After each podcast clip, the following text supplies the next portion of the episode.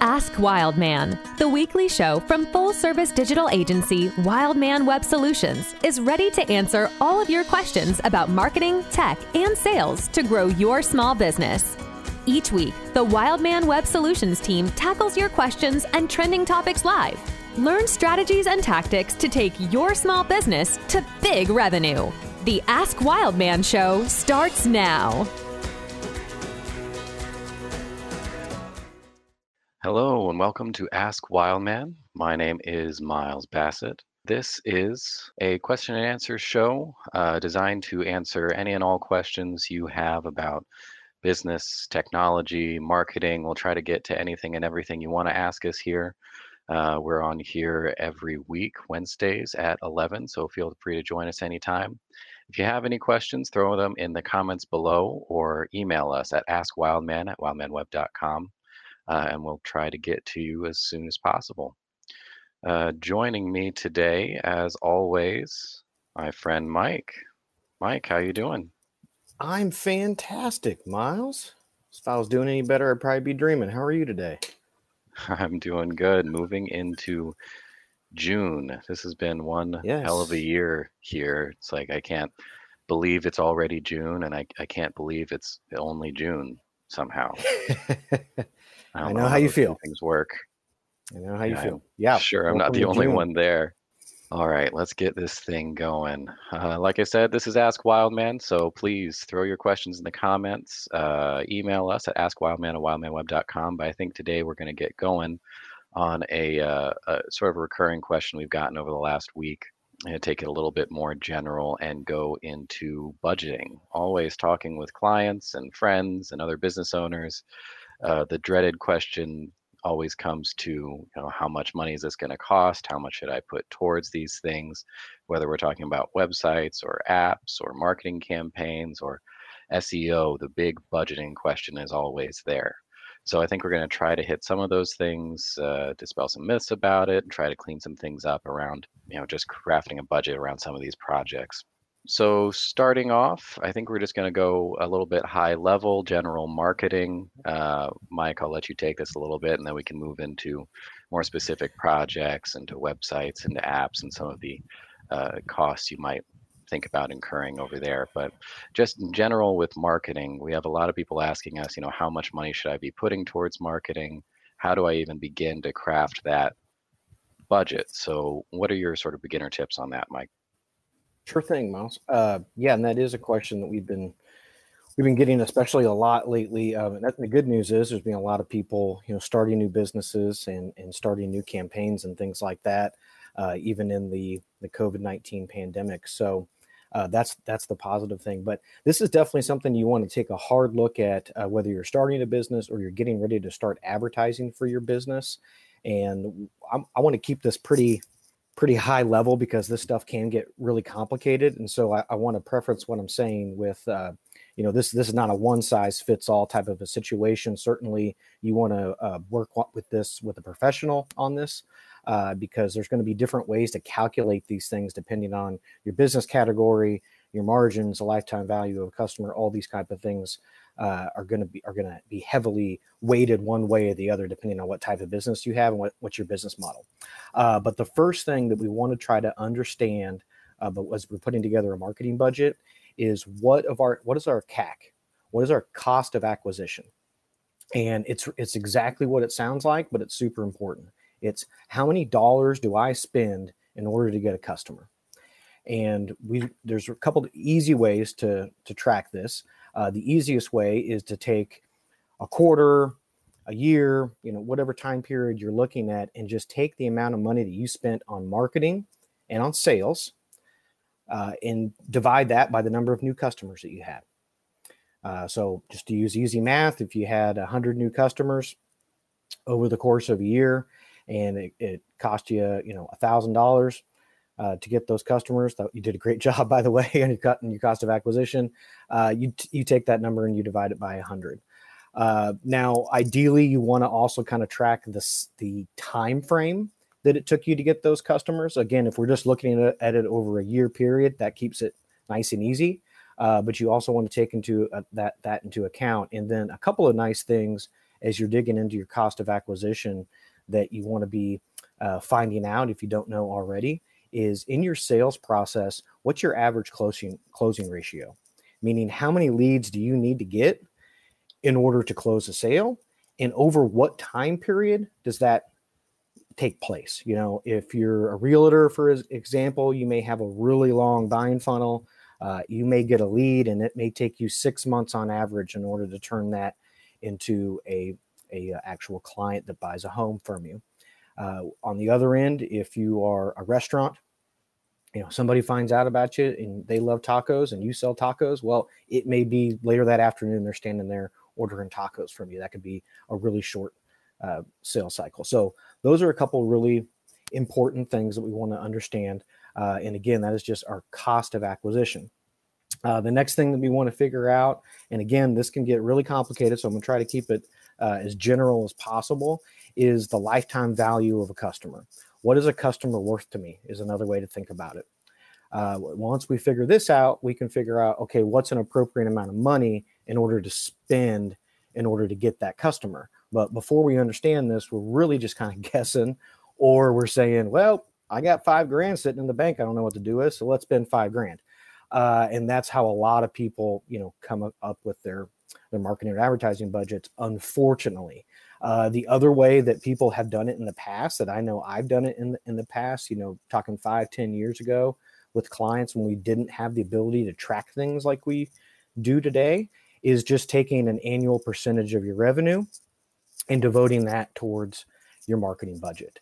Uh, you know, the Small Business Association of America would recommend most businesses do it at about around 8%. Again, it's going to vary. Uh, you know, if you're a B2C business, you're typically going to have to spend more than a B2B. Uh, if you're a small business, you're typically going to have to spend more than a larger business in terms of percentage of revenue. But let's just take that 8% number. So that's kind of the the old way of you, if you will, of calculating these things. But with digital marketing, especially, we can actually find out what something like our lifetime value of a customer is. So, uh, real quick, how you can how you want to calculate that is what's the average uh, gross margin on a sale, and then what's my retention rate or what's my churn rate uh, of that customer. And another way to think about it is what's the life cycle of my customer. So again, just using easy math, if uh, if I figure out the average sale uh, on a customer to me is a thousand dollars, and they stick with me for five years on average, that's my churn rate, that's my lifetime cycle of that customer. Well, then my lifetime value of that customer is five thousand dollars. Um, and then what I can do from there is I can find out a really important number, which is what we're trying to get at, and that is the lifetime value ratio compared to your cost of acquisition. That is extremely important for you to know. Uh, not only when you start a campaign, you want to have a benchmark of what that number is, even if it's slightly based on you know not great as great of data as you're going to get from the campaign, uh, and then you want to be able to track that as you go through a campaign. And the nice thing about this is that we can really see which campaigns uh, are increasing our lifetime value to our CAC ratio, which ones aren't, you know, which ones should we spend more money on, which things should we not, which products are better, which services are better uh, in terms of generating that. Uh, so the next question you're probably having is, well, what is a good ratio? You know, uh, on the CAC, first of all, on your on your cost of acquisition, that is really going to depend on your business. Uh, that is going to depend on your margins. That is depend on your volume. That's going to depend on a lot of things. Uh, so I can't really give a set answer for that. Again, I would, I would work with somebody one on one in order to calculate a good a good what's a good CAC for you. Uh, in terms of that lifetime value to CAC ratio, though, you generally want it to be about three to one, four to one, you know, five to one. So if I can spend three or four times uh, uh, excuse me, if I can get back three or four times the value from a customer as it takes me to spend to get that customer, that's a pretty good ratio. Uh, obviously, we want to, you know, spend the least amount of money in order to get the most clients, but I'll also caution people that sometimes you can get into a situation where that number is actually far too low and you're missing customers because you're not spending enough in order to get volume uh, to make more sales and, and actually increase your total revenue. So, Miles, I, that's about as much math as I'm I'm ever going to do on this show. Uh, I hope it I hope it wasn't too much, but that but just again just to kind of recap, two big things you have to understand inside your business are your cost of acquisition, the lifetime value of a customer, and then from that we can extrapolate. Okay, what's going to be a good ratio of you to spend on your marketing in order to get those customers? And then the next step is we just have to make sure we're tracking all this to make sure the numbers are adding up with what our objectives are, uh, and we're actually having success uh, making that that um, ratio go higher for the customer. Awesome. I think that's a pretty good start for you know people okay. starting to get their their budget together for their marketing. I want to make a couple of notes, and then we'll move on to the next thing here. Uh, again, go ahead, throw your questions, any and all questions, technology, marketing, just want to ask us how we're doing, throw those in the comments below um, or email us askwildman at wildmanweb.com. You can see we've already started answering a couple of things here. Debbie wanted to throw uh, one question in there real quick asking about how we're doing this live stream. I know I already hit it for you, but I want to go ahead and just say we are using a product called BeLive. Um, there's a lot of different platforms out there for doing this. Um, and so I suggest doing a little bit of research between them because they all have their pros and cons. Uh, this one was just the best one for us, but if you want to check it out, um, I did put a link there in the comments. Past that, uh, getting more into budgeting here, I did want to talk a little bit more about some of the other kinds of projects that we do as we did just um, you know, go over this with uh, a lot of people over the last couple of weeks and different kinds of budgeting. So um, first on just websites, uh, there's a couple of hidden fees in there that people don't necessarily think about.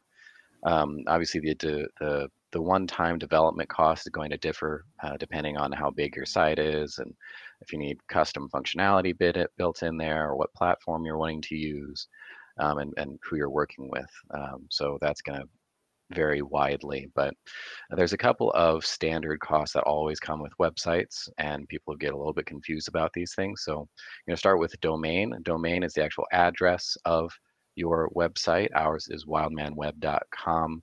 Um, this is you know what people type into the URL bar in their browser to get to your website. You go through a basic domain registrar. Sometimes people go through uh, GoDaddy or through uh, Google Domains or Namecheap or whatever. There's a ton of them out there.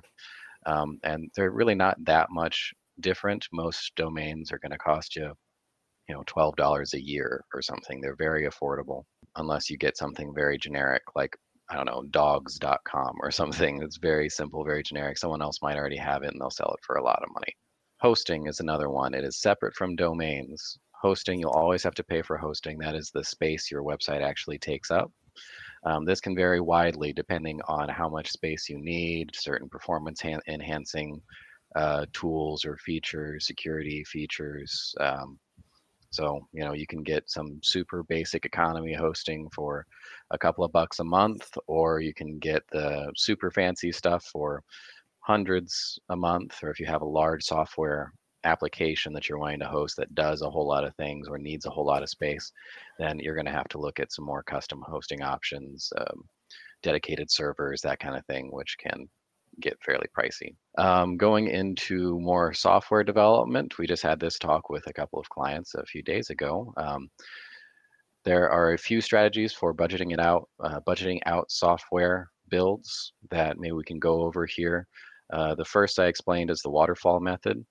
One, that is, you know everything up front, everything about what you're going to build, all of the, of the development details, all of the success requirements, uh, and you put that all out at the very uh, beginning of the project.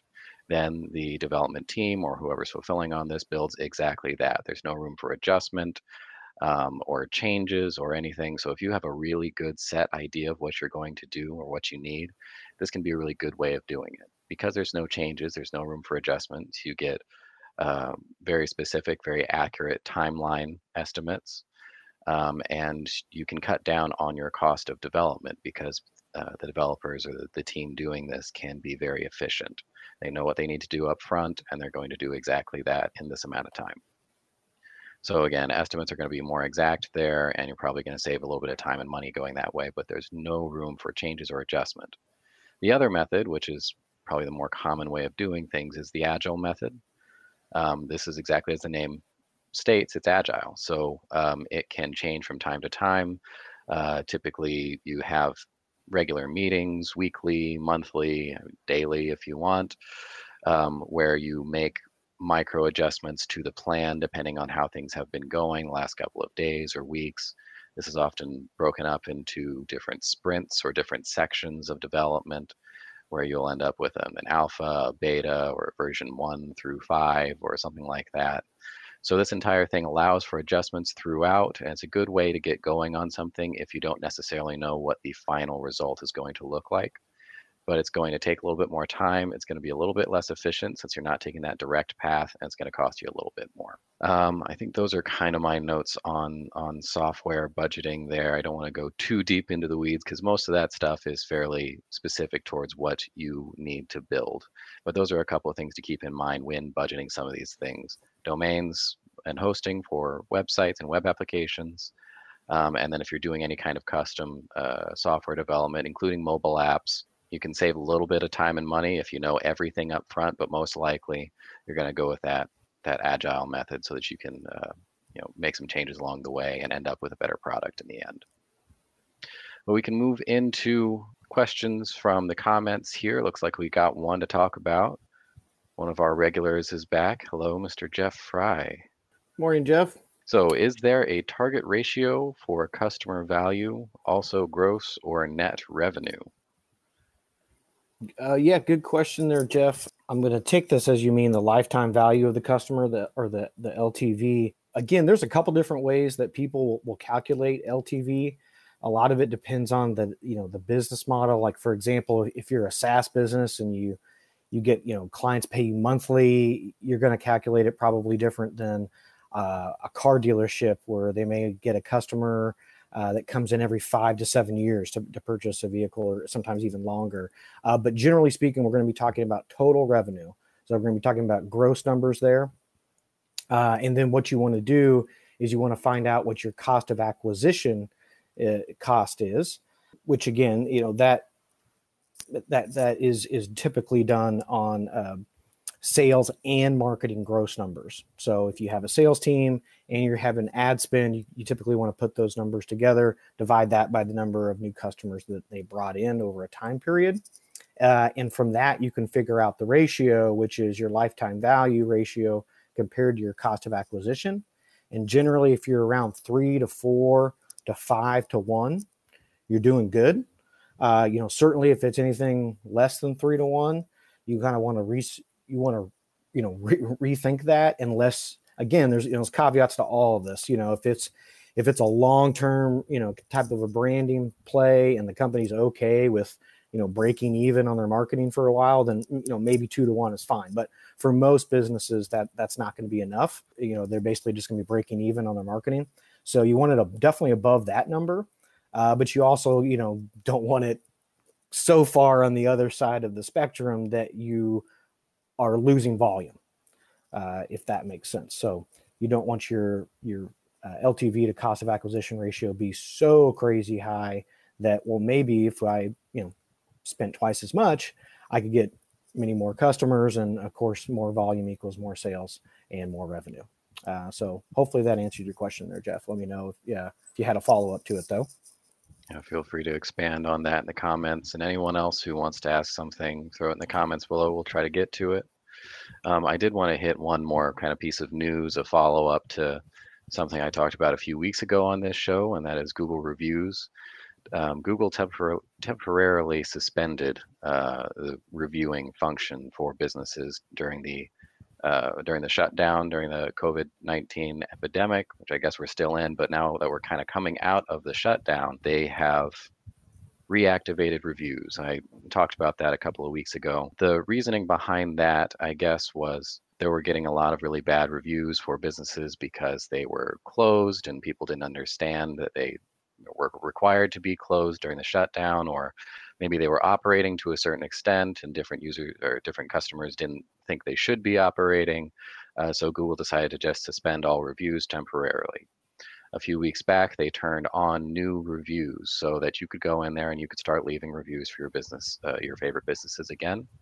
Um, but now they've just announced that they're going to be pushing old reviews, delayed reviews that were left during the shutdown to your pages. So if you haven't checked on your reviews for a little while, I suggest going back and looking through. There could be a couple of reviews popping up from the last couple of weeks that you didn't see. You may or may not be getting notifications of those because they weren't technically just added, they were just unhidden, sort of. Uh, so go back and check, make sure you're responding to reviews um, and you're you're aware of some of these coming back in. Um, they haven't been too clear about what reviews are going to get pushed out here. Uh, they've used the word selective. Um, so that tells me that they might be looking at some of these reviews and I don't know, sort of going through them and deciding if I don't know if there's a human review process or if they have some sort of automation going through to see anything mentioning closures or shutdowns and maybe removing those. So I really don't know, but uh, we'll we'll have to see how things are going because they are doing this area by area and industry by industry. So it could be that you know a restaurant is starting to get some reviews back, but a similar restaurant next county over won't get it for another week or so. Um, or the business next to you might start getting their reviews back and it's not hasn't gotten to you or your industry yet. So um, if you are a client of ours, we've been sending out emails to you notifying you that Google reviews in your area and your industry have started to get published. Uh, but if you are not a client of ours, go ahead and check your reviews. Make sure uh, that some old ones aren't just popping up out of nowhere over the last couple of weeks. Just a little bit of information there. Uh, looks like we got another question in the comments, but before we hit that, I do want to touch on one thing I forgot at the top of the show, um, and that is our local business online toolkit. Uh, we are still doing that. Um, I think we're going to be doing that through the month of June. Um, so uh, we'll have to see what we're going to do with this after this. Um, I think it was, I mean, it was originally crafted for the shutdown, but I think we're we're going to hang on to this in one form or another moving forward. But for right now, we have a free toolkit uh, of software to help you manage your social media, your websites, your advertising, your SEO, uh, pretty much your entire company's online presence. So uh, go to wildmanweb.com slash LBOT to sign up there. Uh, again, it's all just a bunch of free tools, free resources, free analytics um, for anyone who can make use of that. Moving on to the question, Jeff again. Always happy to have you, Jeff. So we did talk a little bit last week about different types of automation, business automation, and mentioned Zapier as a possible tool um, how will that work in practical daily use? So specifically, Zapier ties into a lot of things. That's kind of their their bread and butter. That they um, allow different platforms and different technologies that wouldn't normalize wouldn't normally work together to uh, share data, share information. So that can go from your inbox, your email inbox to your CRM, or from your accounting software to your scheduler, or you know, whatever you need to do. Um, they have a ton of different integrations in there, and they're always taking uh, requests for new integrations. So if you have an idea of maybe how some things could work together, go to their website, look through some of their stuff, um, and, and you might find it's already there or make a suggestion for something that's not already there. But pretty much, if you have two pieces of software um, that is um, uh, that that should be sharing information, should be sharing data. Um, you can you can check out and see if that has a, a, a Zap already built in there, um, and then you just go in, create an account. Um, you'll select your different your different software, so your email carrier or your CRM or something.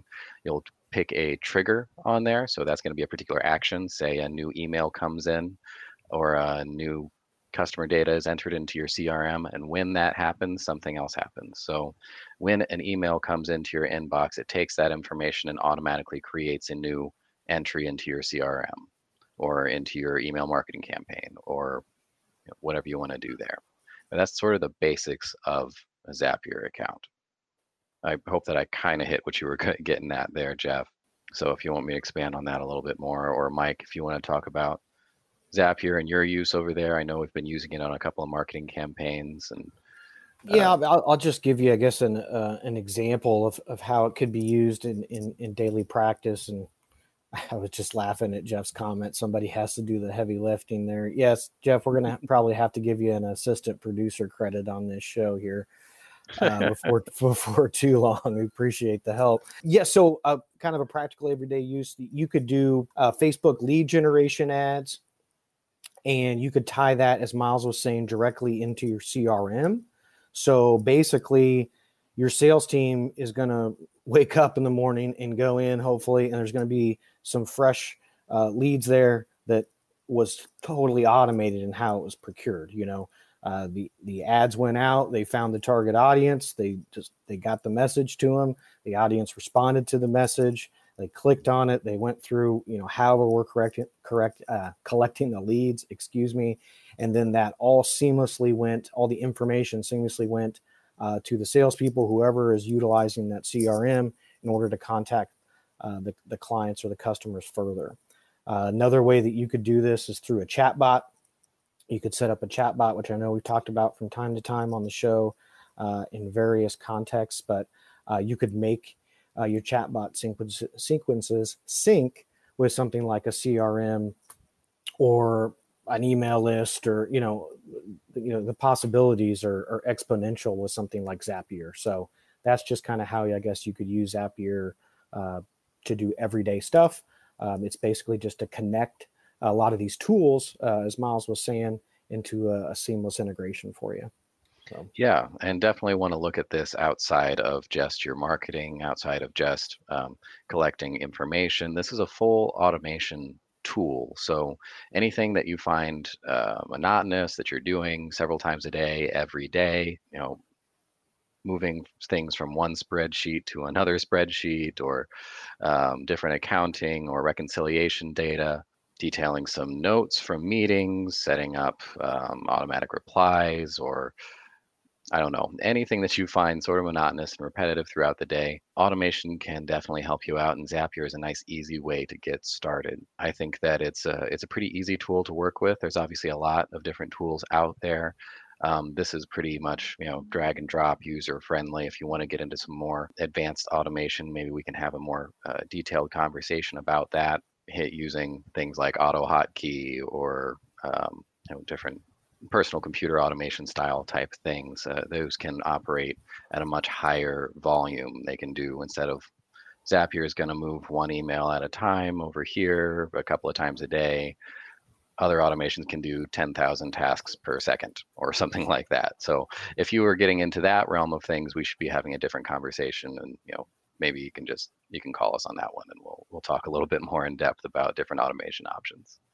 All right, so hopefully we hit that Zapier question for you, Jeff. Again, this is Ask Wildman if you're just joining us here. So um, feel free to throw your questions in the comments below um, or email us at any point at askwildman at wildmanweb.com. And again, we are providing this show as a free resource to anyone who can use it. Um, and we want to reach as many people and answer as many questions as possible. So if you like this, you find this useful, please like, share. The more interaction we get, uh, the bigger audience we can reach. Uh, and hopefully, the more people we can help, the more resources we can provide uh, to a, a, larger, broader audience. So uh, and yeah, I'd like to see this some actual interaction from people in the uh, in the comments here. So feel free to have your own conversations over there. If you know something that we don't, we definitely don't claim to be masters of the universe over here. So uh, you know, we're just trying to get any knowledge that we have out of our heads and into yours. So if you know anything about any of this, we have uh, Debbie commenting on her use of Zapier here. So uh, yeah, please expand on anything that we have here in the comments. All right, moving on to our next question here. if we don't get to your stuff, uh, if we don't get to your question, uh, like I said, email us, askwildman at wildmanweb.com. Um, we'll be looking at that inbox fairly regularly.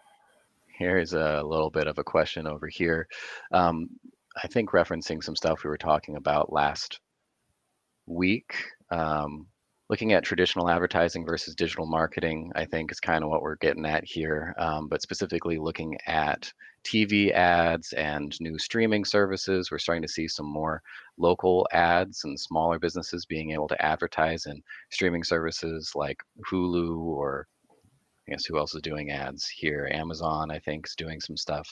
And that's kind of a new realm, especially in the small business world. That wasn't really accessible for a long time. Even you know local TV ads can get really expensive. You have to produce them, um, and then just paying to get to your local TV station was was pretty expensive. Um, I think less and less people are doing those kinds of ads, uh, but these ads and streaming services really weren't made available for a long time, and we're seeing updates in them, uh, you know, weekly at this point in their targeting capability and their reach capability and the metrics that you get back. I know just starting off, they were saying, you know, you can just sort of pick a network. You can advertise on um, sort of a home uh, network or a food network or something like that. But their targeting is getting much better all the time. So um, we'll have to see where that where that goes. That's definitely a little bit of a moving target right now. Uh, Mike, have you looked into these at all, or uh, you know, putting ads up on streaming services? Do you know anything about this? Oh, certainly, yeah yeah, know quite a bit about it. I don't know if there was a uh, there was if there was an actual question in there. If you just want me to ramble. well, I was trying to pare it down into a question okay. here, but you know, looking at the benefits of doing standard digital advertising, like we were talking about last week with Facebook ads, Instagram ads, that kind of thing, versus uh, traditional marketing doing TV ads, and then sure. maybe utilizing this as a as a hybrid or some sort of mix between the two if it's so going to be effective. What, are our thoughts on on return on ads odds ad spend potential on those different uh, various platforms? Is that kind of where the question's going then? Yeah, I think so. And just how okay. how realistic is it for for small businesses here? Uh, okay. Well, yeah. Well, let really me just take those.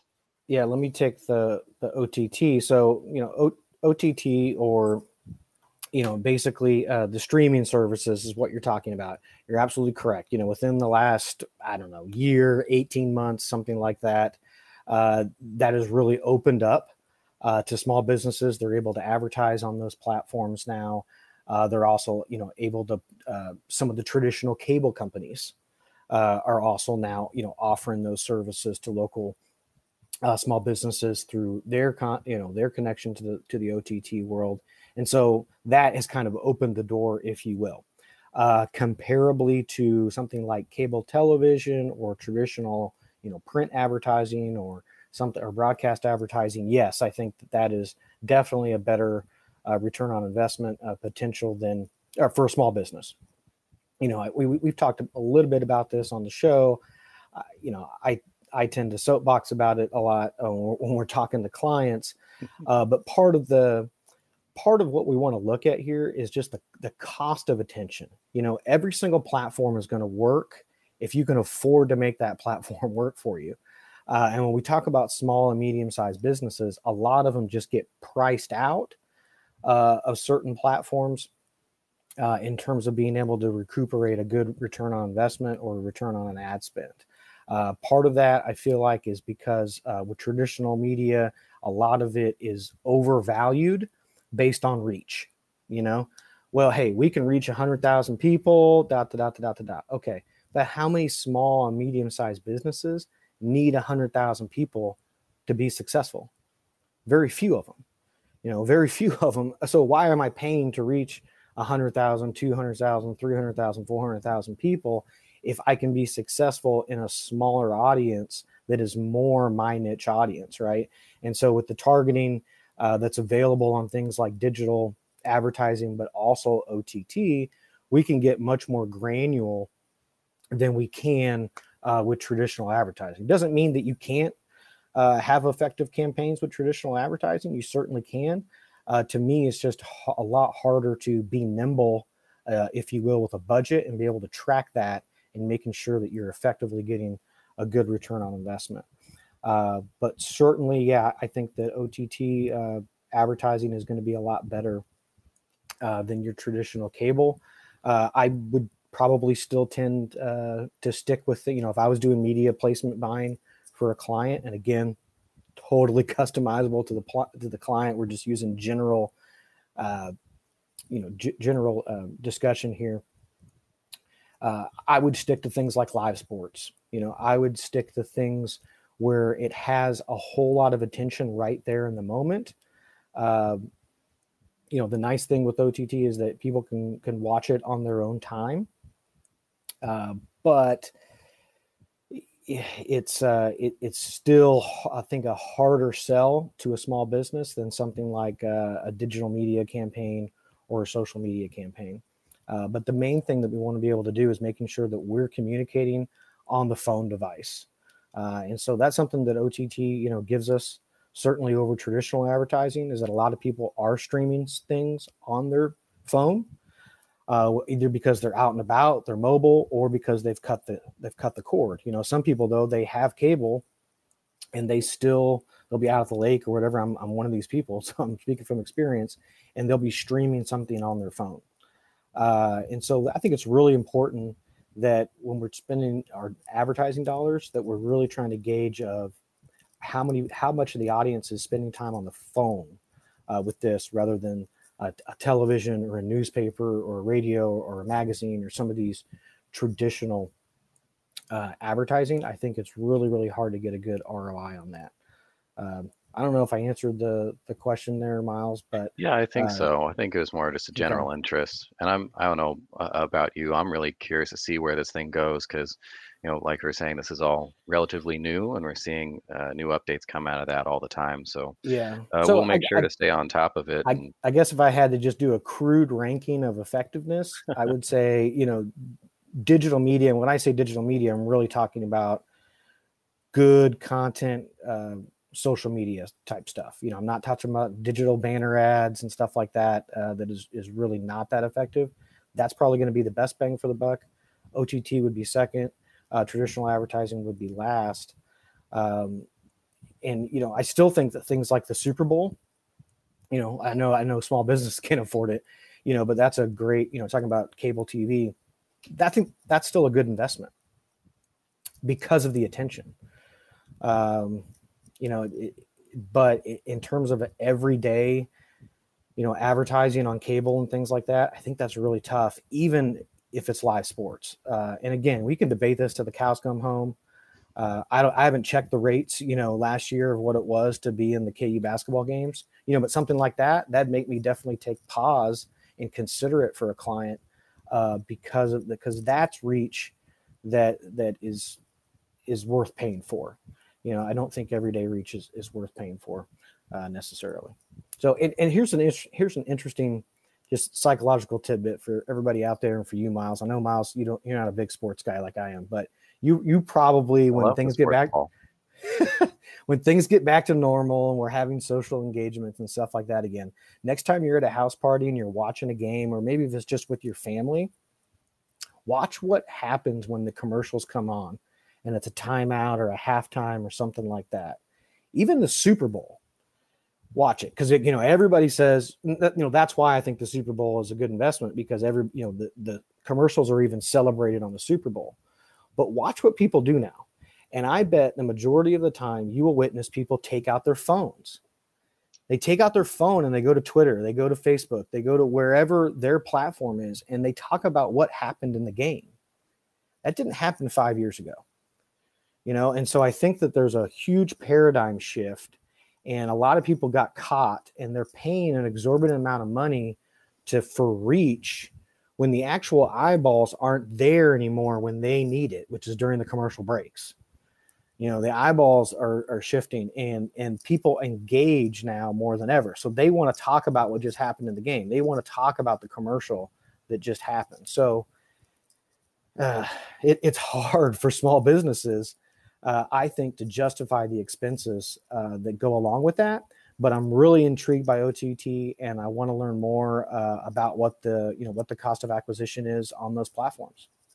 That's the fun part about what we do, yeah. I think, because you know technology is always moving, always changing. It's I think the factor that stresses people out about it, but you know we love it. We like to stay on top of all that stuff and uh, you know learn about the newest best thing coming out next year and try to try to stay ahead of that. So, mm-hmm. um, quick note here. Um, you know, like I said, please throw your questions in the in the comments here or email us at wildman uh, ask wildman at wildmanweb.com. Uh, we're on here every Wednesday at 11. Um, we do have another question came in here. Good, timely question. Um, I think you hit on a couple of different things here, so probably going to break this down into like three different answers here. I apologize, but Debbie, how are you seeing your clients change and adapt due to both the pandemic and the protests in terms of digital ads, social posts? Are people pausing ads, or is it business as usual? So I'll I'll start with this, and then you know, Mike, you can take it and uh, take or give us your take on it. But I think um, you know the reactions that we've been seeing are are very different uh, due to those two things. So I'll take the pandemic first. Um, this is more of a long-term thing. I think right when it first hit, we saw uh, a little bit of a knee-jerk reaction of people pulling away, trying to put push pause on everything. They didn't know where everything was going, um, and so uh, there was there was a bit of a blip there with with people's long-term strategy when they're talking about marketing or if they're talking about um, doing a new development, making a new app or something like that. Everyone's long-term thinking kind of got pushed to the back burner there for just a moment. But then it came back, and as people kind of figured out what was going on here, um, that that shifted. Um, and one of the biggest things that we have talked about over the last couple of weeks is that you know people have really changed their behaviors as far as um, you know interacting with digital media, with social media. There's a lot more eyes on their phones. A lot of people uh, just sitting on Facebook all day. So there seems to be an uptick of just general attention, I think. Um, and so that's kind of shifted some people's um, advertising strategies for sure. Um, it's it's affected costs, marketing costs, um, and it's constantly changing. So we'll have to see where that uh, finally lands. But um, I wouldn't say that um, you know it's been a full pause on ads, like you said, or business as usual. It's been a, a shift for sure. Now the protests are a little bit different in that those are those are much more recent, so we're not entirely sure how things are changing there. Um, there's obviously some um, some different social media habits going on. We saw some um, there's some I don't know um, activities of solidarity, things like the blackout yesterday that we saw. Um, some different hashtags trending like that, but you know I haven't seen enough data surrounding uh, all of this to really make a comment on marketing. Um, I know that a couple of businesses have changed their practices. Um, and I, I, know of at least one of our clients that temporarily shut down in solidarity with the protests. Um, so there's definitely been varied reactions across the board. Um, but I think it's a little bit too soon to comment on more uh, on a higher level on on that one. It's just too soon. So we'll have to see where that lands. But Mike, did you want to throw in your two cents on these two things? Uh, yeah, sure thing. And and great question, by the way, Debbie. Um, I guess I'll Miles kind of handled the macro answer there. I'll, I'll, give you more of the, the micro answer. Um, you know, with with our clients specifically, and this is what we've been telling everybody, you know, since the beginning of the pandemic is. Uh, if you're in a position to go on offense, you know, now was the time to go on offense, you know, or, or then was the time to go on offense. Still the time to go on offense, uh, and and double triple down on what's working. Uh, if you weren't in the position, you know, if you had cash reserve issues, if you weren't sure uh, how you were going to make payroll, rent, uh, keep the, the, goods and services on the shelf, so to speak, well then no, uh, you you really needed to pull back, you know, almost everything, uh, you know, depending on the situation. So we we kind of handled that, you know, case by case uh, scenario. But I would say that most of our clients specifically, you know, went on the offense if they could, and then certainly within the last, I don't know, Miles, four to six weeks. I mean, we've been seeing almost all of our at least clients, you know, going on the offense. People actually spending more uh, than they were before, and and even starting whole new projects and you know uh, whole new uh, sectors of their businesses even you know spinning off and rebranding other businesses and, and like r- real growth uh, which which may be surprising to hear. Um, you know we just launched an employment campaign the other day for for a client because they're exploding uh, and they have to get employees you know right now uh, in order to keep up with the growth. So but you know as miles said on, on the macro trends you know certainly oh yeah, across the board, people were either slashing their ad budgets or completely removing their ad budgets, which is why we were telling people to go on the offense because uh, there was great opportunity there in terms of you know the supply and demand of, of, things like the Facebook feed and and things like that. You could get a whole lot of bang for your buck uh, if you were able to. So that's kind of what we were seeing um, in terms of the pandemic from a, a tactical standpoint. Uh, certainly from a messaging standpoint, you know we have uh, shifted. You know we shifted the focus at first to, to storytelling. You know to just remove all selling whatsoever when we were kind of in the height of the pandemic and just you know community outreach and branding and telling our story of who we are what we do and why we do it for you know all of you kind of thing uh, is where we were really trying to you know direct most of the messaging uh, even from our clients that were still open and, and still technically doing business uh, and then kind of gradually over the last month or so we've uh, reversed trend certainly with the clients that are open for business and trying to balance out more of a, a you know a regular sales approach with also doing uh, some branding and some community outreach at the same time. Uh, and then in terms of of the protests, you know, really we hadn't seen um, a whole lot of change in strategy on that until this week. Uh, yesterday, you know, none of our of our clients, you know, posted anything um, unless they were saying that you know they were uh, you know closing or something like that. Uh, so just kind of you know took the day off uh, from social media uh, on the, on that. Other than the other than the ads, uh, we didn't pause ads yesterday. Uh, we discussed it with a couple clients. but you know, as you as you probably know, you know it, it's it's not the best thing to pause your ads and restart them, especially since some of them were kind of you know early uh, campaigns, uh, and, and so we decided not to do that uh, yesterday, and just just didn't do any uh, actual posts from the page. So, um, uh, and and then yeah, you know, I had some clients uh, downtown, you know, you know, Sunday that just just kind of closed because they, they didn't know you know if the protests were going to be nonviolent if it was going to kind of go the way that it had gone in, in other cities uh, and so we did kind of see and i even even heard saw and heard reports of certain businesses even having to board up their windows and, and things like that.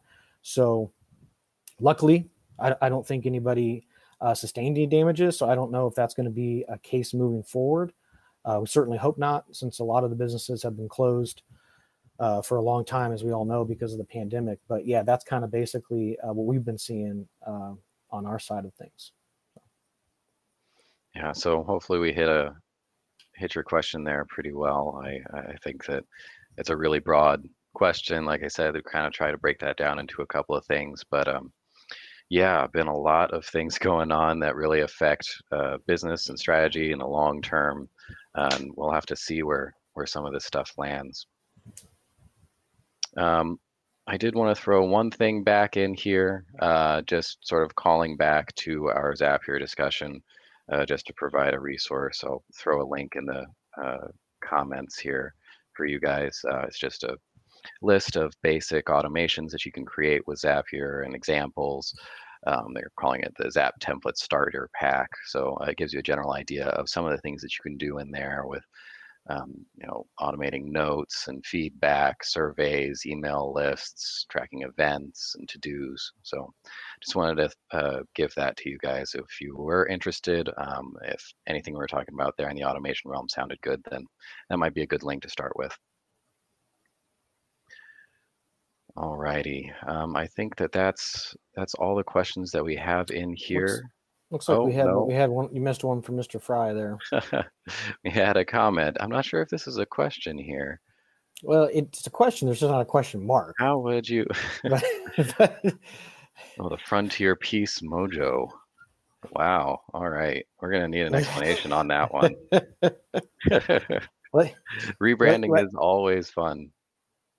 Yeah. Yeah. Let, I, go ahead, Miles. Yeah, no, I was just going to say across the board, if you are rebranding, throw things out to as many people as possible. So this is a this is a good start here. Mike, your uh, your reaction to Frontier Peace Mojo? I I'm I'm not gonna. He just added the question mark in there. thank you, Miles. Or thank you, thank you, Jeff. Miles is uh, quite the grammar uh, stickler there. Yeah.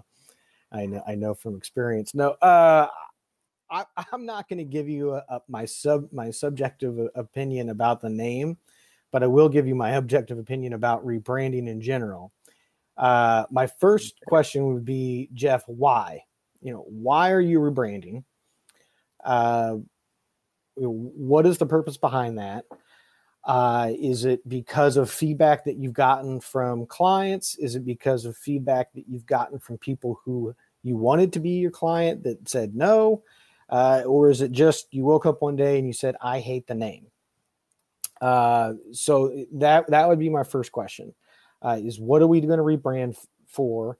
Uh, and then the next question, I would say, you know, in terms of that name, what is that going to mean to somebody? You know, why why a why did you pick that? If if we do change the name to Frontier Peace Mojo, why did you pick that? What is it supposed to mean to people? And then let's get some market research based around that. Okay. Let's take 50, 100, 500 people, however many we can find, and ask them, what does this name mean to you? Do you like this name better than the other name? You know, da da da da da. Instead of us trying to make decisions of one, you know, I, I don't like focus groups of one or even two or three or four. You know, let's try to get, I guess, a, a, a bigger uh, range of opinions on in on this but let's also first of all understand of why why do we want to rebrand it? Because you say you hate the name. Okay now i see your comment there. Okay but is that an i statement or is that based on what other people think of? Um, because you know I, I, get it you know if, if you it's your business and if you hate the name then that's going to bug you. But let's also keep in focus that what our objective here is is to communicate effectively with the audience. And so we want to have something that the audience resonates with. Uh, and I'll use a quick example about this. I'm not going to name names, okay? But maybe from the story, we could all, you know, kind of glean, you know, what I'm talking about. But in the olden days of Lawrence, there was a beloved restaurant, okay? A breakfast place. Okay. I'm not going to name the name of the business and everybody loved it. It was packed to the gills from day in and day out, right? A, incredibly successful. One day, the owner woke up out of the blue and he said, I don't want to do this kind of restaurant anymore. It's not what I want to do. And so he gave up, moved the restaurant, started a whole new concept that was exactly what he wanted to do. And of course, everybody hated it, right? Because he wasn't listening to the audience. He was he was just trying to make decisions on a focus group of one. So you seem focused, you know. So yeah, so whether or not I like it or whether or not you like it, let's try to flesh that out and get a little bit broader of an understanding of what the greater community and what you more importantly your target audience thinks about it because you may love the new name and your whole audience hates it and then that's not going to help your business any. And then that's kind of what I'm getting with, uh, with with that analogy there about about the restaurant. So, uh, yeah, I'll take this from a, another angle here, maybe from the technology side. If you are looking for either rebranding or a new business name or something, there's a couple of things that maybe you want to keep in mind outside of just the marketing side, just the um, you know the market research that he was just going into. Um, First of all, um, on the SEO side of things, it is useful to have uh, particular keywords in the name of your business. Um, so if you are wanting someone to look for, uh, or someone searching for a particular keyword to land on you, then consider maybe can, uh, including that keyword or similar keywords in the actual name of your business. So uh, some people think that it might be unoriginal or something to include something a little bit more generic. Um, you know, you, you have Joe's plumbing service or something. Maybe that's not the most creative name out there, but you have a very important keyword in the name of your business, which is most likely going to be on all of your business listings. It's going to be in your uh, on your social media. It's going to be on everything that you talk about. Uh, just by by default, you're giving yourself great SEO for that particular keyword set. Um, another one is to check it across social media. It's really nice. It's not an absolute must here, but it's really nice to have the same handle across all of your social media accounts. Uh, so like we have at Wildman Web for most of our stuff. Um, so I'm going to throw a tool here in the comments for you. That's namechecker.com. And you can just throw in the name of your business um, or the uh, the handle that you might want to use, and it'll check it across a ton of different websites, including different domains with different extensions .com, .net, .org, .io. I'm seeing here. It's checking handles across Facebook, Twitter, Tumblr, Reddit, Slack, Spotify, Pinterest, Blogger, everything. Um, it'll just give you a quick rundown of available or not, and uh, that might be a deciding factor um, if someone already has this name um, or maybe they've already used a particular handle on a lot of the social media channels that you like to use. So go ahead and leverage that tool real quick if you're thinking about rebranding uh, or just coming up with a name for your new business. That's my two cents in there on the technical side of things. Uh, probably not exactly what you were looking for there, but hopefully some useful information for someone. All right. Well, I think that's it. So thank you everyone for participating today. Um, everyone who threw questions in there. If we didn't get to you, I apologize, but we will be back next Wednesday at 11. So email your questions to askwildman at wildmanweb.com and we'll get to you first thing next week. Um, yeah, I think that's it from us. Thanks, Mike. Thanks for your time Yeah. as always. Yeah, thanks everybody. Good questions today and good discussion and have a great rest of your week. All right, that is it for us today. So thank you. We'll see you all next week. Wednesdays at 11, we're on here every week uh, answering your questions about business, technology, marketing, whatever you want to ask. Um, so please uh, send your questions to askwildman at wildmanweb.com or just jump on our next live stream and we'll talk to you then.